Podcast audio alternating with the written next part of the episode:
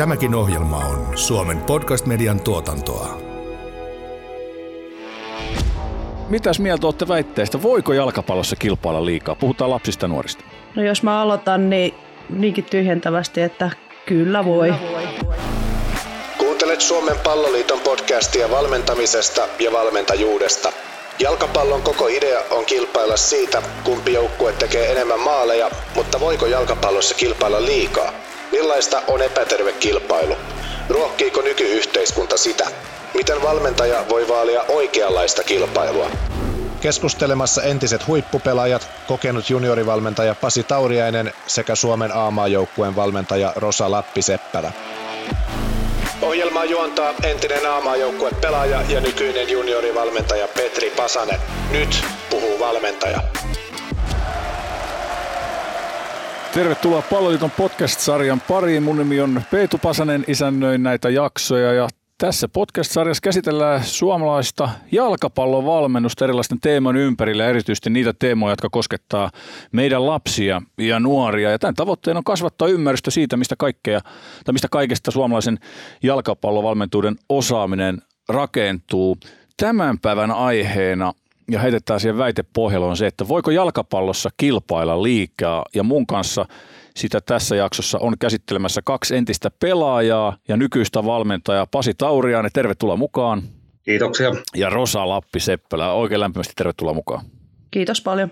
Pasi ja Rosa, niin, mitäs mieltä olette väitteistä? Voiko jalkapallossa kilpailla liikaa? Puhutaan lapsista ja nuorista. No jos mä aloitan, niin niinkin tyhjentävästi, että kyllä voi mutta ei välttämättä. Diplomaattinen vastaus. Osaatko Rosa heti sanoa, että missä, minkälaisissa tilanteissa olet törmännyt siihen, että on ehkä jossain mielessä kilpailu liikaa?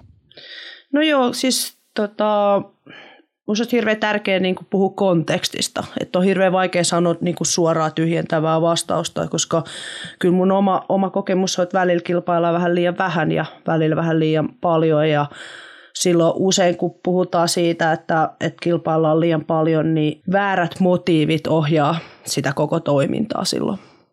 Joo, mä oon tuossa kyllä täysin samaa mieltä. Eli esimerkkiä näistä motiiveista on, on ihan puhas selkeä voittamisen tarve. Totta kai kaikilla on voittamisen tarve, mutta että jos se menee kaiken muun edelle, se opettamisen edelle, niin silloin jotain pielessä. Varsinkin puhutaan siellä niin alle 12-vuotiaissa Eli kyllä se opettaminen, opettaminen on äärimmäisen tärkeää. Mutta sitten taas toisinpäin käännettynä, niin kyllä mä näen sen, että semmoinen voittamisen kulttuuri, niin siitäkin on myöskin etua sitten, kun kehitetään näitä pelaajia myöhemmässä iässä. Mutta mä ennemminkin puhu, puhuisin niin tämmöistä valmiuksien rakentamisesta kuin, kuin liiallisesta voittamisen halusta. Kehittäminen, voittaminen, ne kuitenkin menee toisaalta käsi kädessä ehkä se vaihtelee se määrä tai se huomio, mikä niille annetaan riippuen lapsen tai nuoren iästä? Vaihtelee ja se vaihtelee yksilöiden tasolla. Jokainen, jokainen juniori on oma, oma tapauksensa ja sehän se vaatiikin energiaa, että sä pääset tavallaan se jokaisen juniorin tasolle, että sä pystyt niitä yksilöitä opettaa siellä.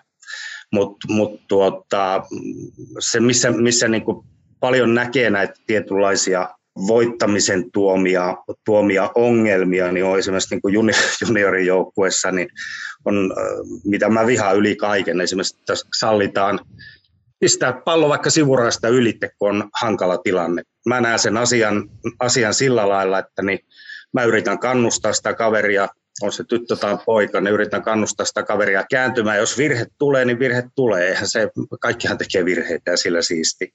Mutta mut semmoinen, että pistää pallo sivurasta yli, joka on niinku helppo ratkaisu siinä vaiheessa, niin ei se kyllä ketään kehitä, koska kaikkihan osaa ton tehdä. Sama on tässä niin kuin vuosien varrella on monen näköistä nähnyt, että valmentajat teettää – kaiken näköisiä taktisia, taktisia kuvioita lapsille, eikä ne tiedä niin hevo hemmettiä sitten kuitenkaan, että mitä niiden pitäisi tehdä siellä. Eli ne puhuu niin munkkilatiinaa lapsille. Ajan peluuta, tämmöiseen törmää niin monesti. Eikä nämä ole niin lasten keksimiä juttuja, vaan kyllä nämä on tullut ihan täysin niin valmentajien niin opeista. Pasi, missä kohtaa sä sanoisit tai mihin kohtaa pystytkö vetämään rajaa, että voitaisiin nuorille tai nuorille aikuisille sanoa, että tehkää voittavia ratkaisuja. Tarkoitan esimerkiksi sille, että laitetaan sitten vaikka se pallo yli ja pelataan vähän aikaa tai tullaan vähän hitaammin vaihtoon. Voidaanko jotain sellaista rajaa vetää johonkin? Ei, ei semmoista oikein niin mitään selkeää rajaa, mutta kyllähän se siellä menee. Isolla kentällä aletaan jo vähän opettelemaan näitä lainalaisuuksia. Että jos joku raja täytyy vetää, niin aikaisintaan siinä vaiheessa, kun mennään isolle kentälle. Se on siellä 12-13-vuotiaana, mutta sitä alle, niin ehdottomasti pelataan 88 ja 55, niin pitää antaa niin erilaisia ärsykkeitä lapsille ja sillä, sillä hyvä. Ja monipuolisesti, liikunnallisesti niitä pitäisi opettaa. Se on, se on niin se tärkein juttu. Ja mitä mä tässä nyt olen juniorijalkapallon parissa ollut 20 vuotta, niin tästä mä oon kohta kaikista eniten huolissani tästä liikunnallisuudesta, että miten lasten liikunnallisuus on heikentynyt yleisesti. Siis kyllähän nämä, jotka on, on akatemioissa ja hyvässä valmennuksessa ja, ja ovat innokkaita ja heillä on hyvä perheen tuki, niin kyllähän ne kehittyy. Mutta kyllä siellä on niin se keskikasti, niin se on, se on valunut ikävä kyllä liikunnallisesti tosi syvälle. Ja se, miten se saadaan sieltä nousemaan, niin mä en näe siihen oikein mitään muuta tietä kuin se, että seuroihin pitää saada hyviä valmentajia ja myöskin sitten tämä kouluyhteistyö pitää saada niin toimimaan. Mä haluaisin vähän hämmentää tuota asiaa, koska oma niin kuin, kokemusperä on myös paljon niin kuin, muualta kuin Suomesta, niin Italiassa muun muassa niin kuin aika pitkään asunut ja on vieläkin siellä toinen koti, niin voi sanoa, että siellä opetetaan ihan äidinmaidosta noita asioita, että mitä vaatii niin kuin ottelun voittaminen ja, ja mä sanoin, että se on, se on varmaan ongelma ehkä Italiassakin, jos, jos se menee siihen, että se yhteisön paine johtaa siihen, että valmentajalta niin kuin lähtee fokus siitä, että vaikka sä opettaisit niitä voittavia tekoja ja, ja vähän semmoista, niin, niin siinä, että jos se paine menee siihen, että se sitten menee sen opettamisen kustannuksella tai, tai jotain muita asioita, niin kuin jää sen varjoon, mutta mä näen myös sen jotenkin, että, että me pitäisi niin kuin sopivilla annoksilla niin ihan pienestä pitää myös niin kuin opettaa sitä peliä sillä tavalla, että mitkä asiat niin kuin voi tuottaa niin kuin hyvän lopputuloksen. Mutta se, että jos se lopputulos, se niin kuin joukkueen tavoite – semmoinen niin kuin tulostavoite alkaa ohjaa valmentajaa pelkästään, niin sitten me ollaan niin kuin suossa. Mutta se ehkä se vaikein juttu on löytää se niin kuin oikeanlainen balanssi noihin asioihin. Että, et kyllä mä koen esimerkiksi tällä hetkellä, että meidän aikuistasolla niin meil, meillä on tota, henkisesti ei ole tarpeeksi paljon, tarpeeksi tota, niin kuin kovia urheilijoita, joilla on niin kuin psyykkiset taidot olisi riittävällä tasolla niin kuin kilpailemiseen. Ja sitten se voisi olla se prosessi niin kuin semmoinen, joka tulee niin kuin pikkuhiljaa sen kaiken muun opetettavan asian mukana. Just niin kuin Pasi sanoi, että, että tietenkään niin kuin varmaan viisi vastaan viisi peleissä, niin se kilpailuisuus on vähän eri asioita kuin sitten kun mennään isolla kentälle.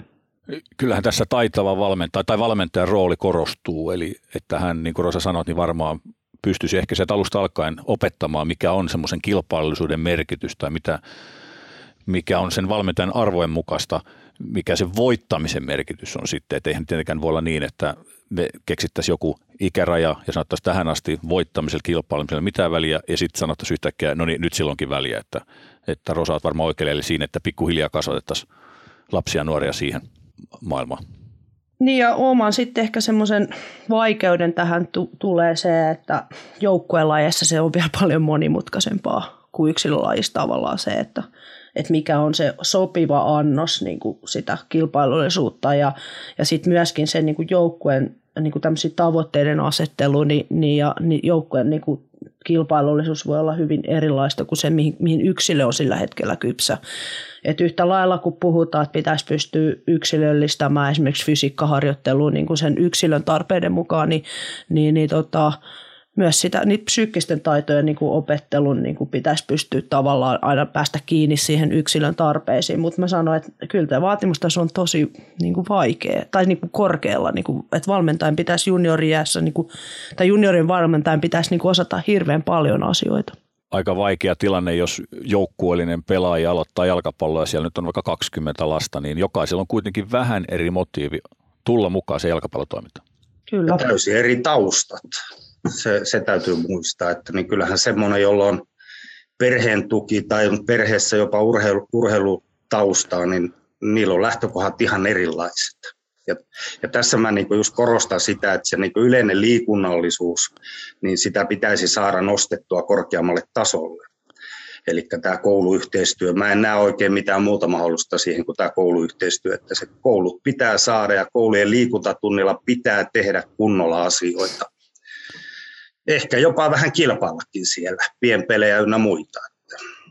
Sanoisitko, että olisi koulumaailmakin tehtävä pikkusen ottaa osaa tuohon? Ihan takulla, on, on. Ja siis meidän täytyy niin perheisinä ja äiteinä, meidän täytyy jopa vaatia, vaatia sitä, että, että siellä koulussa on se sitten välituntiliikuntaa tai, tai liikuntaa yleensä, että niin se on semmoista, semmoista liikuntaa, että niin se kehittää. Jos palataan taas siihen esimerkkiin, että ryhmä lapsia aloittaa jalkapallon. Joku tulee harrastukseen mukaan sen takia, että siellä on kavereita, joku tykkää vaan liikkua, mutta siellä voi olla myös lapsia, jotka haluaa jo kilpailla, jotka haluaa vaikka voittaa ja on ehkä vähän ok, että häviää tai heille on sanottu tai he personan kautta pystyy jollain tavalla ehkä kestämään tai opettelee sitä, mutta että se kilpailu on jo heillä niin kuin sisäänrakennettu, niin myös se on yhtä arvokas kuin se, että joku tulee sinne sen parhaan kaverin perässä. On. Se, siinä olet ihan oikeassa. Ja tämä, tämä vaatii, niin tosiaan valmentajaltahan tämä vaatii todella paljon että miten sä pystyt viemään niitä kaikkia, sekä sitä niin sanottua vasta-alkajaa tai semmoista, joka on jo pihapeleissä murjonut tai veljestensä tai sisarustensa kanssa jo useita vuosia, niin molempia pitäisi pystyä viemään rinnakkain. Ja se, on, se asettaa kyllä omat haasteensa, myöskin seuroille asettaa haasteensa, että nostetaanko ne edistyneemmät jo sitten niin seuraavaa ikäryhmää, mitä, mitä tehdään. Se vaatii energiaa todella paljon. No, jos mä vähän peilaan niin kuin omia kokemuksia, niin kuin, siitä on jo vähän aikaa, kun mä oon ollut tässä juniorimaailmassa, mutta tota, musta tuntuu myöskin se, että, että hirveän tärkeää olisi, että seura tukee sitä valmentajaa ja kommunikoi niitä, niitä joukkoja seuran tavoitteita, koska sitten taas se, että, että kun me puhutaan kilpailullisuudesta, niin mitä se oikeasti tarkoittaa, että onko se se, että yksilö on niin kuin sisäinen palo, vaikka jokaisessa harjoituksessa voittaa joku tilanne, tehdä maali tai viedä vastustajat pallo jalasta, vai onko se sitä, että, että meidän joukkue voitti taas näin ja tämä ja tämä ja tuon turnauksen ja tämä joukkue, koska myöskin se, että, että monesti juniorivalmentajalle voi tulla aika kova se niin kuin paine sieltä vanhemmilta ja seuralta ja siitä, että jos, jos, jos niitä otteluja, että tuijotellaan niin kuin niitä lopputuloksia, että ehkä se, että me pystyttäisiin aika abstrakti asia kuin kehittyminen, niin pystyttäisiin jollain tavalla niin kuin sitä vaalia, että se on itseisarvo, se kehittyminen ja se, kun puhutaan kilpailullisuudesta niin kuin nuorilla urheilijoilla, niin annetaan se työrauha myös sille valmentajalle ja, ja se tuetaan sitä, että, että ettei alan sitten taas nämä ympäristön vaateet ja toiveet niin kuin liikaa ohjaa sen valmentajan tekemistä. Niin tässä on niin kuin mun mielestä hirveästi niin kuin tosi tärkeä niin kuin se tuki sille valmentajalle, että se saa sen työrauhan näissä asioissa. Ja sitten se, että vanhemmatkin ää, tai muu ympäristö niin kuin ymmärtäisi sen, että, että sitä kehittymistä voi mitata muillakin kuin niin otteluiden lopputuloksilla ja, ja että niitä, sitä kehittymistä pystyisi jollain tavalla niin kuin myös todentamaan. Onko teillä henkilökohtaista kokemusta siitä, että olette päässeet vaikka mentoroimaan tai kannustamaan – vähän nuorempia valmentajia tai sellaisia valmentajia, jotka on ihan pienten kanssa tekemisissä tämän teeman kilpailus ympäri. Te olette kuitenkin nähnyt paljon jalkapalloelämänne aikana eri näkökulmista. On. Mä, mä oon tehnyt ihan tutorin, tutorin töitä, töitä myöskin ja siinä mä koen kyllä erittäin tärkeänä sen kannustamisen nuorille ja uusille valmentajille ja, ja oli ne sitten perheisiä tai äitejä. Ja kyllä sielläkin monta kertaa tuli vastaan vastaan, että itse ei ollut vastuussa siitä ikäryhmästä, mutta opetti niitä valmentajia. Et hyvin aikaisessa vaiheessa mäkin tykkään niin peluttaa jo näillä lapsilla pienpelejä. Vähän tämänkin takia, että se kilpailullisuus syttyy siellä ja osataan käsitellä asioita, voittoja ja häviöitä oikealla lailla niin siitä tulikin hirviä narina, että miksi pelataan ja miksi pelataan ja miksi lasketaan maalit. Ja, et kyllä tässä niin vieläkin on vähän semmoista semmoista ilmassa, että kaikille pitäisi saada samalla rahalla yhtä paljon, sanotaan näin.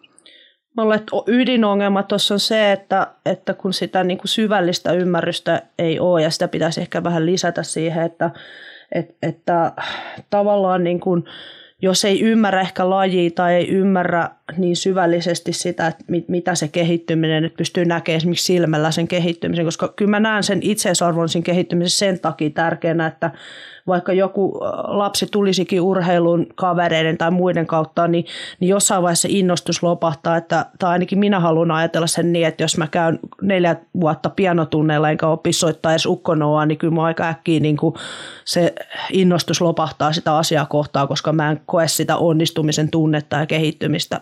Ja mä sain niin kuin semmoista itsetunnon kohotusta siitä, että hei nyt mä osaankin jotain, mitä mä en aikaisemmin osannut. Niin, niin tällä tavalla niin mä näen, että se on hirveän tärkeä, mutta sitten nyt kun puhutaan tästä, mitä Pasi sanoi, että, että se raha ja se on tullut vähän semmoinen, että perheet on maksavia asiakkaita, totta kai, jos siitä ikävä kyllä joutuu koko ajan maksaa enemmän ja enemmän, niin totta kai siinä on ihan inhimillistä, että haluaa vähän niin kuin tehdä sellaista laadunvalvontaa, että, että jos mä tästä maksan ja meidän perhe laittaa näin paljon tähän aikaan, niin saadaanko me vastinetta asioille mun mielestä se on tosi tärkeä asia, mutta että se, että onko se statussymboli, että, että just kun puhutaan siitä, että pettymyksiä ja muita, että voisi turvallisessa ympäristössä myöskin epäonnistua, tai sitten se, että lapsi voi olla ihan yhtä onnellinen, vaikka se ei pääsiskään heti siihen niin kuin kaikista kilpailuisempaan ryhmään, että nämä tasoryhmät voi olla lapsen etu ja muuta, mutta sitten siihen tulee usein se ristiriita, että, että mä oon paljon kuullut myös sitä, että, että meidän lapsen itsetunto tuhoutui täysin, kun hän ei päässyt tähän ykkösryhmään nyt tällä keväänä mukaan. Että tavallaan meidän pitäisi ehkä varmasti syventää tätä yleistä keskustelua tästä aiheesta myös. Pitäisikö jalkapallossa määritellä vanhempien rooli uudestaan ja viittaan tuohon, kun puhuit tai mainitsit pianotunnit, Rosa, että – jos, jos, jos lapsi käy pianotunnilla, niin väittäisin jotenkin, että harva vanhempi alkaa neuvomaan sitä pianosoiton opettaja, että näin tai näin, vaan he jättää sen kyllä sille, koska pianosoiton opettaja lähtökohtaisesti tietää paljon paremmin kuin se vanhempi, miten soittaa.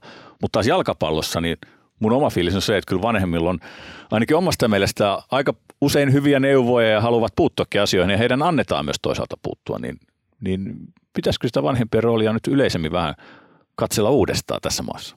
Pitäisi ihan selkeästi. Mulla on hyvä tarina. Tästä on varmaan 5-6 vuotta aikaa.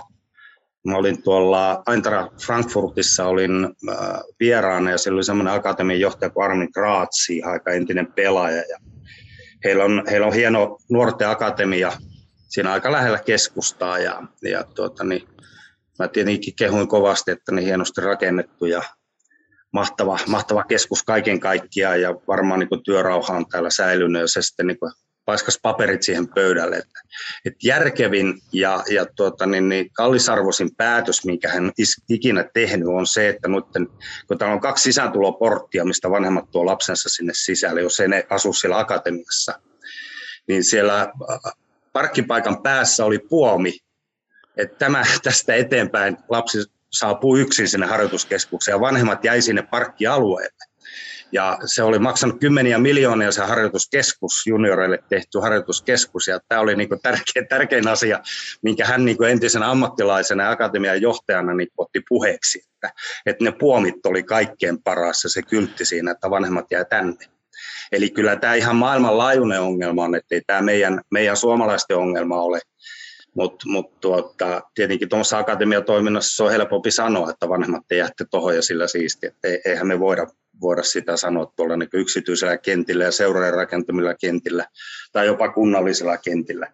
Et hyvä aihe, mutta ei mulla tuohon mitään ratkaisua niin kuin Suomen tasolla. Niin se raha vaikuttaa niin paljon, että, että jos meillä tota, kaikkien joukkueiden toiminta on täysin riippuvainen niistä vanhempien panoksesta, niin silloin on aika vaikea sysätä niitä siihen sivuun, että, että sitten taas ulkomailla, missä, missä se raha liikkuu ylhäältä alaspäin eikä toisinpäin, niin sitten sit siinä joko leikkii heidän ehdoillaan tai ei leiki heidän ehdoilla, mutta, mutta meillä tämä koko järjestelmä on niin kuin ihan toisinpäin, että, että meillä ei ole seuroja eikä meillä ole joukkueita ja me tarvitaan niitä vanhempia rahastonhoitajiksi ja, ja joukkueen johtajiksi ja muuhun, niin, niin silloin se on aika vaikea niin kuin vetää sitä rajaa hirveän helposti. Mä oon tietysti nyt ollut enimmäkseen aika lailla tuossa aikuisten maailmassa nyt mukana, mutta ehkä semmoista, jos miettii, että miten ylipäätänsä, jos mä peilaan omiin peliaikoihin ja miten yhteiskunta on muuttunut aika paljon – on puhuttu semmoisesta kasvavasta määrästä curling-vanhemmuutta tai, tai ylipäätään, että okei mä näen, että, että kilpailuus ehkä työelämässä – ja tämä semmoisessa tietynlaisessa sosiaalisessa menestymisessä on niin kuin yhteiskuntatasolla mun mielestä kasvanut ehkä tämä sosiaalinen media ja muuta, että, että ainakin itse koen, että sain, sain kasvaa niin kuin lapsesta nuoreksi ja aikuiseksi niin kuin aika suhteellisen paineettomasti. Tai että se paine ei ainakaan tullut niin paljon sieltä yhteiskunnasta, vaan, vaan ehkä se, mitä itse oli se oma kilpailullisuus ja, ja se sisäinen motivaatio pärjätä ja, ja menestyä. Ja nyt tavallaan se, ehkä että kun tämä maailma on vähän kovempi, niin sitten samalla on tullut ehkä se tarve, niin kuin, luontainen tarve musta tuntuu, että vanhemmilla myöskin niin kuin, tavallaan suojella niiltä pettymyksiltä lapsia. Ja, ja kyllä mä jotenkin näen, että myös samalla kun tämä autoritäärinen valmennustyyli on vähentymään päin ja muuten, niin, niin mä itse koen, että, että semmoinen paineensietokyky ja, ja se, miten niin kuin herkillä jopa nuoret aikuiset on siinä, niin kuin, miten niin kuin itsetunto kestää ja, ja psyykkinen kantti kestää, jos tulee epäonnistumisia ja ja on joutunut aika paljon paneutumaan myös siihen, että, että miten se minäkuva rakentuu nuorella urheilijalla, että, että onko, pelataanko sitä niin kuin arvoa siinä, että, että sen urheilija, tota, urheilija-identiteetin vai, vai onko niin kuin muunlaista niin kuin identiteettiä sen urheilija-identiteetin ohella, jolloin se tavallaan se itsetunto ja, ja kaikki tämmöiset puhutaan urheilijoiden masentumisista ja muusta, niin niin joko niistä asioista puhutaan enemmän tai sitten se on myös niin kuin lisääntyviä ilmiöitä nämä. Kasvava nuori kokee kaikenlaisia muutoksia päässään ja peilaa itseä ja peilaa ympäristöä ja itse ajattelen, että jos luodaan kilpailusta ympäristöä, miten se nyt ikinä määritellään ja meillä on vaikka hyvin koulutettu ja sosiaalisesti pätevä valmentaja, niin siltikään hän ei pääse jonkun nuoren sisään. Eli vaikka valmentaja itse ajattelisi, että nyt tämä kilpailu on suunnilleen hallussa ja kaikki ymmärtää, mitä haetaan ja millä keinoin, niin silti joku kasvaa nuori siinä myllerryksessä, niin voi kokea valtavasti painetta erilaisista odotuksista semmosista, niin palaan siihen, että valmentajan osaaminen tuntuisi olevan tässä keskiössä lopulta kuitenkin. Eli kyllähän me halutaan pitää huolta meidän nuorista. Kyllä mä sen koen, koen myöskin samalla lailla, ja kun mä muistelen omia junioriaikoja, tai kaikkihan me voidaan muistella niitä, ja, ja tuota, niin kyllä sieltä niin kuin aika nopeasti tulee ne niin sanotut hyvät valmentajat niin läpitte. Sitten kun puhutaan voittavista valmentajista, niin kyllä mulla, vaikka mä nyt B-junnuissa olen voittanut niin SMHPtä, niin en mä, en mä muistele sitä aikaa sillä niin kuin voittavana aikana. Että kyllä ne voittavat valmentajat tulee vasta siellä niin kuin myöhemmällä iällä ja sillä siistiä. Ne hyvät valmentajat, jotka on tietyllä lailla niin kuin muistossa ja mielessä, niin kyllä ne on sieltä junioriajoilta, jotka on osannut vähän keskustella ja nauraskella lasten kanssa ja osannut käsitellä sitä koko ryhmää joukkueena ja myöskin yksilöinä. Mutta niin kuin sanottu, niin sehän vaatii valtavasti energiaa. Siis todella paljon energiaa siltä valmentajalta. Ja niitä nyt ei ihan joka puussa, niitä ei vaan niin kuin kasvaa. Ja kyllä mä sitten taas on kokenut itse sitä myöskin, että ehkä sana kilpailussa, mä tiedän, mutta puhutaan myös niinku vaatimustasosta ja muusta, että, että kyllä usein myöskin niinku on kokenut turhautumista niinku pelaajauralla siitä, että, että se vaatimustaso ei ole tarpeeksi kova. Että et vaikka ei niinku tuijottaisi sitä, että voitetaanko kaikki pelit, mutta että se semmoinen päivittäisen tekeminen, että sitten kun puhutaan jo sellaisista urheilijoista, ehkä pienet lapset on eri asia, mutta jos mennään jo tähän niin nuori, nuorisoon ja, ja niin tähän, tähän vaiheeseen, missä, missä niin aletaan jo vähän niin miettiä sitä, että miten paljon siltä urheilulta halutaan, niin, niin myöskin usein sen motivaation pystyy tappaa sillä, että, että se on vähän niin liian semmoista – ne ehdot vähän semmoista, että se, se vaatimustaso, että kunhan vaan kaikilla on niin kuin happy family ja hauskaa, mutta sitten se, se toiminnan taso ja se vaatimustaso, että pystyisi kehittyä, niin ei ole tarpeeksi kova. Pääseekö meidän parhaat pelaajat loistamaan parhaan mahdollisella tavalla? Pitäisikö päästä kuitenkin, että me, meillä yhdenvertaisuus on tärkeää ja, ja, ja ehkä mä muotoilen tuon toisen kysymyksen, että missä kohtaa sitten meidän pitää parhaat päästä esiin ja tuoda se mahdollisimman kilpailun juttu se asetelma esille, koska siinä vaiheessa, kun meidän parhaat siirtyy sitten ulkomaalle tai jonnekin, niin kaikki on sitä mieltä, että nyt, nyt, nyt kasvaa vauhti, kasvaa vaatimustaso, kasvaa se kilpailullisuus, niin ehkä mä sitä pohdin, että voitaisiko me sitä kynnystä vielä vähän madaltaa totuttamalla nämä meidän lupaavimmat semmoisen ympäristöä täällä Suomessa jo? Pitää. Ja onhan tämä niin mielenkiintoinen, mielenkiintoinen juttu, että mä muistan sieltä omasta nuoruudesta, kun ensimmäisiä suomalaisia lähti maailmalle ja niiltä kun ensimmäiset haastattelut tuli, niin aina, sanot, aina sanottiin, että, että kyllä mennään vaan lujaa. Ja varmaan Peetukin on antanut silloin ja mäkin olen antanut omana aikana niin ensimmäiset haastattelut vähän samalla lailla, että mennään lujaa. Mutta niin ne antaa vieläkin ne ensimmäiset haastattelut, kyllä mennään lujaa. Et miksei, me, miksei me täällä päässä pystytä, ne on kuitenkin jo, ne on 16-vuotiaita, 17-vuotiaita aikaisintaan, kun ne lähtee tuonne maailmalle. Niin kyllä meidän pitää pystyä, pystyä niin tuottamaan niille semmoinen arki, ettei se, se siirtyminen ole niin, niin iso harppaus. Tämä on, on ihan niin selkeä, selkeä juttu, mutta mun mielestä me ollaan sinne päin menossa, että kyllähän täällä monet seurat, monet seurat toimii jo tällä hetkellä niin, että ne pystyy, pystyy tarjoamaan lähestulkoon samanlaista. Varsinkin siellä 15 vuotiaan ne pystyy tuottamaan saman tasoisia pelaajia jopa joukkueellisen kuin jossain Saksassa, mutta sen jälkeen se ero sitten kasvaa. Pasi, mikä on sen vanhemman rooli tuossa kohtaa, noissa ikäluokissa?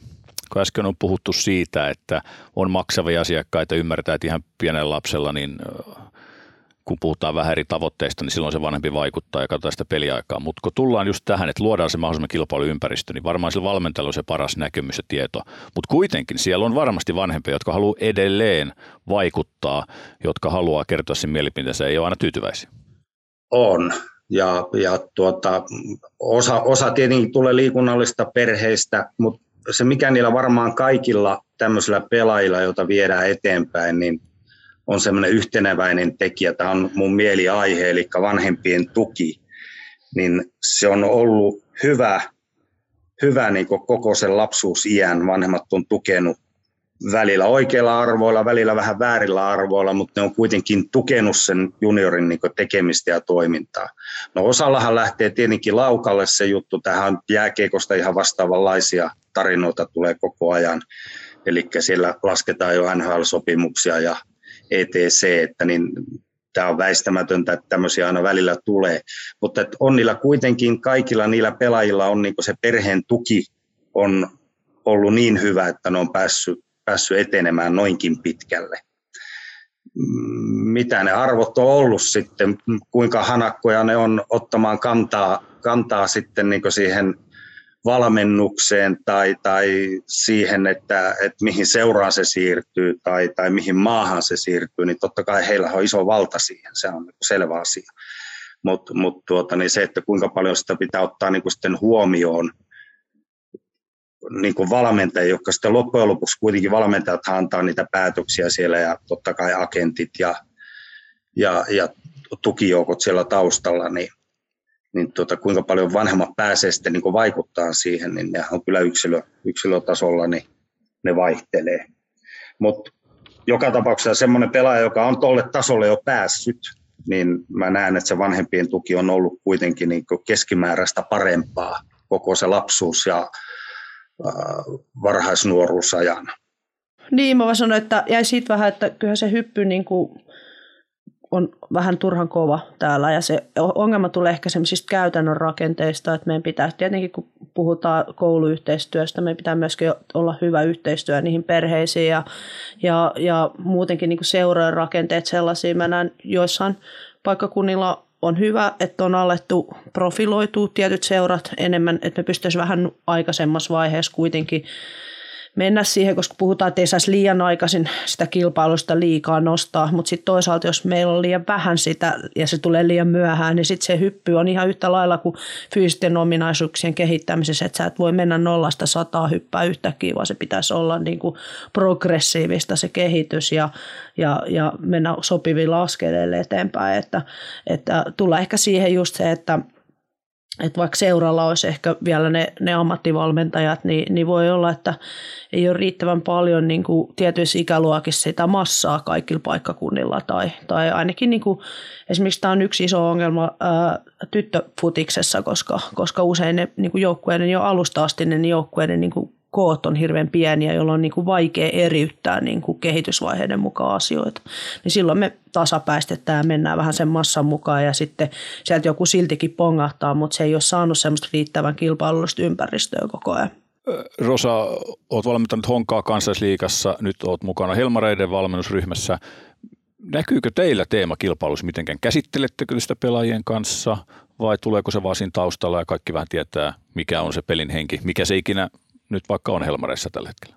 No kyllähän se mua joukkueessa on ehkä vielä selkeämpi asia, koska, koska kyllähän se on selvää niin kuin tulosjalkapalloa ja siellä puhutaan riskitasoista ja, ja siellä joutuu tekemään valintoja ja ottelusuunnitelmia niin kuin jo ihan selvästi se voittaminen edellä. Toki siellä halutaan myös pelaajia kehittää vielä, että, että se tuki sinne arkeen ja muuhun, mutta maajoukkuetasolla sä et ehkä kuitenkaan ole niin paljon siellä kehittämässä sitä yksilöä, vaan se yksilö kehittyy siellä omassa seuraympäristössä, mutta se ehkä yhteis, että halutaan, että pelaat menee eteenpäin ja kehittyy, koska silloin maajoukkuekaan ei kehity, niin, niin totta kai niin on se tiivis yhteistyö sen seuran kanssa, missä se, se pelaaja toimii. kansallisliikasta, jos puhutaan, niin, niin tota, ollaan paljon käyty keskusteluja tai viimeisen kolmen vuoden aikana niin kuin esimerkiksi Hongan liikajoukkueen kanssa siitä, että, että miten me pystyttäisiin semmoista turvallista kilpailullisuutta lisää siihen päivittäisen arjen toimintaan ja, ja ehkä semmoisia pelisääntöjuttuja, että mikä on niin kuin, missä kohtaa mennään selvästi överiksi, että pystytäänkö me löytää sellaisia hälytysvaloja, että jos se kilpailutus menee överiksi ja miten se yksilön kannalta niin kuin tarkoittaa. Osaisitko sä määritellä mulle tuon turvallinen kilpaillisuus termin? No kyllä mä näen se, että, että miten suhtaudutaan ja, ja miten se niin kuin epäonnistuminen esimerkiksi tarkoittaa sen yksilön niin kuin motivaation ja, ja itsetunnon kannalta ja, ja onko meillä mekanismeja, että, että jos jollakin niin kuin selvästi tämä psyykkinen puoli vähän prakaa, niin onko meillä mekanismeja puuttuu niihin asioihin, pystytäänkö me keskustelemaan avoimesti ja onko me jotain tapaa niin kuin tukea, tukea yksilöä siinä kohtaa. myöskin se, että, että tavallaan semmoinen niin kuin osallistuttaminen ja autonomian tunne niin kuin on kuitenkin niin kuin riittävää niin kollektiivisella tasolla kuin, kuin yksilötasolla. En tiedä, oliko mä tarpeeksi konkreettinen, koska tässä on niin kuin sit pitäisi alkaa luettelemaan hirveän niin kuin yksityiskohtaisia asioita ehkä. Kysyn teiltä molemmilta vielä loppuun. Miten te kehittäisitte tai mitä toimenpiteitä te tekisitte, jos teillä olisi valta ja mahdollisuus suomalaisessa jalkapallossa, jos puhutaan kilpailullisuudesta? Niin, no ei mun muuta tue, että et ehkä se, että me pitäisi pystyä jotenkin luomaan ne huippuyksiköt, missä ne pelaajat kehittyisivät. Että meillä ei olisi liikaa kompromisseja, niin kuin niistä, mitä on tässä nyt mainittu, että et, et, et ne olisi niin kovia niin kuin valmennulliset resurssit olisi niin hyvät ja, ja se ympäristö niin hyvä ja, ja, ja silloin ei niin kuin ihan liikaa niin kuin miettiä kaiken näköisiä muita asioita siinä sivussa. Että kyllä mä näen nyt tällä hetkellä, että on pikkasen ehkä kohtuuttoman paljon niin kuin vaaditaan valmentajalta osaamista niin kuin joka ikisessä asiassa, koska sun pitää koko ajan yrittää miellyttää kaikkia ja mennä kaikkien ehdolla että pystyttäisiin tavallaan eriytymään ja luomaan sellaisia, että, että harrastejalkapallo tai, tai haastejalkapallo on vähän eri kuin sitten, että meillä olisi niitä ihan absoluuttisia huippuyksikköjä, missä, missä niin kuin mentäisiin ihan puhtaasti niin kuin se kilpailuisuus edellä. Ja varmasti sielläkin joudutaan niin kuin ihan yhtä lailla paneutumaan näihin asioihin, että, että ei kukaan varmaan valmis pelaaja heti ja pysty niin kuin pärjäämään siinä ympäristössä. Niin, mikä erottaa lopulta sitten harrastepuolen ja kilpapuolen, jos molemmissa – kaikki pääsee pelaamaan yhtä paljon. Pasi, mitä sä tekisit kilpailullisen eteen? Kyllä aika pitkälle samaa mieltä Rosa kanssa myöskin tuossa, ja varmaan kaikki valmentajat ollaan. Ja eiköhän me siihen suuntaan kuitenkin olla menossa. Että kyllähän nämä palloliiton linjaukset on ihan selkeästi siihen päin menossa. Siellä haetaan kaiken näköistä seurayhteistyötä ja on yhteisiä tutoreita ynnä muuta. Että kyllä me tehdään ihan, ihan niin oikeita asioita mun, mun mielestä tällä hetkellä, mutta nehän ei synny vaan niin sormia napsauttamalla, että se on aika pitkä prosessi kaiken kaikkiaan.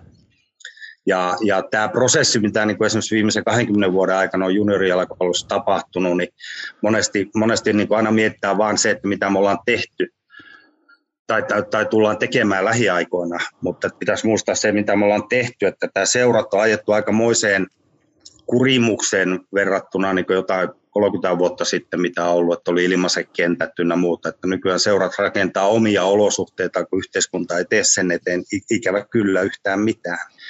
Ja, ja tuota, mä odotan tietenkin sitä, että meidän, meillä on tullut paljon halleja, meillä on tullut paljon ulkokenttiä, ne on seuroja omissa käytöissä, käytössä ne, ne alueet, että niin, niitä pystytään tehokkaasti viemään eteenpäin.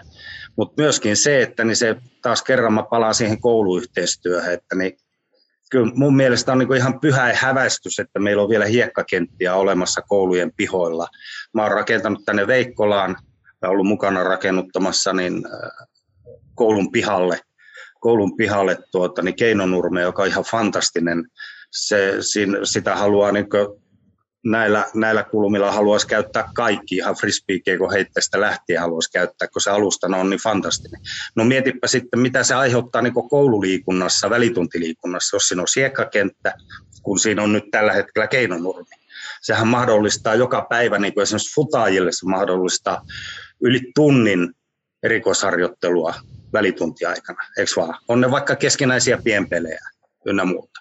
Ja, ja nämä on sellaisia asioita, jotka ei näy niin siinä huippupelaajan kehittymissä niin kuin missään harjoitusohjelmissa eikä, eikä, eikä niin kuin sormia napsauttamalla, vaan ne tulee sitten pitkällä aikavälillä ne tulee. Ja totta kai ne rakentaa sitten sitä lajikulttuuria myöskin sitten niillä perukoilla, mihin niitä on niitä kenttiä rakennettu, mutta että mun mielestä nyt kun näitä kenttiä rakennetaan, niin niitä pitäisi entistä enemmän pystyä niin just koulujen pihoille – pitäisi pystyä niin tekemään enemmän. Ja tätä kautta tulisi sitten se niin sanottu keskitaso, joka liikunnallisesti on mun mielestä niin romahtanut, niin sitä pitäisi saada niin lavennettua. Ja se tuottaa sitten taas enemmän huippupelaajia. Näin se vaan on. Tai ainakin meillä on parempia edellytyksiä rakentaa niitä huippupelaajia, kun meillä on enemmän massaa siellä. Hienoja ajatuksia kilpailullisuudesta suomalaisessa jalkapallossa. Kiitoksia paljon teidän näkemyksistä Roosa Lappiseppälä ja Pasi Taurian. Kiitos. Kiitos. Kiitos kun kuuntelit Nyt puhuu valmentaja podcastia. Seuraavan jakson aiheena on toimintakulttuuri urheiluseurassa. Millainen merkitys toimintakulttuurilla on ja mitä pitää tehdä, jotta toimintakulttuuri ei jää puheen tasolle, vaan toteutuu konkreettisina tekoina. Vieraina Hongan urheilutoimenjohtaja Petri Vuorinen sekä Kristanin päävalmentaja Joonas Rantanen. Seuraa podcastia Spotifyssa tai tilaa ja arvostele se Apple Podcastissa. Näin kuulet aina uudet jaksot heti niiden ilmestyessä.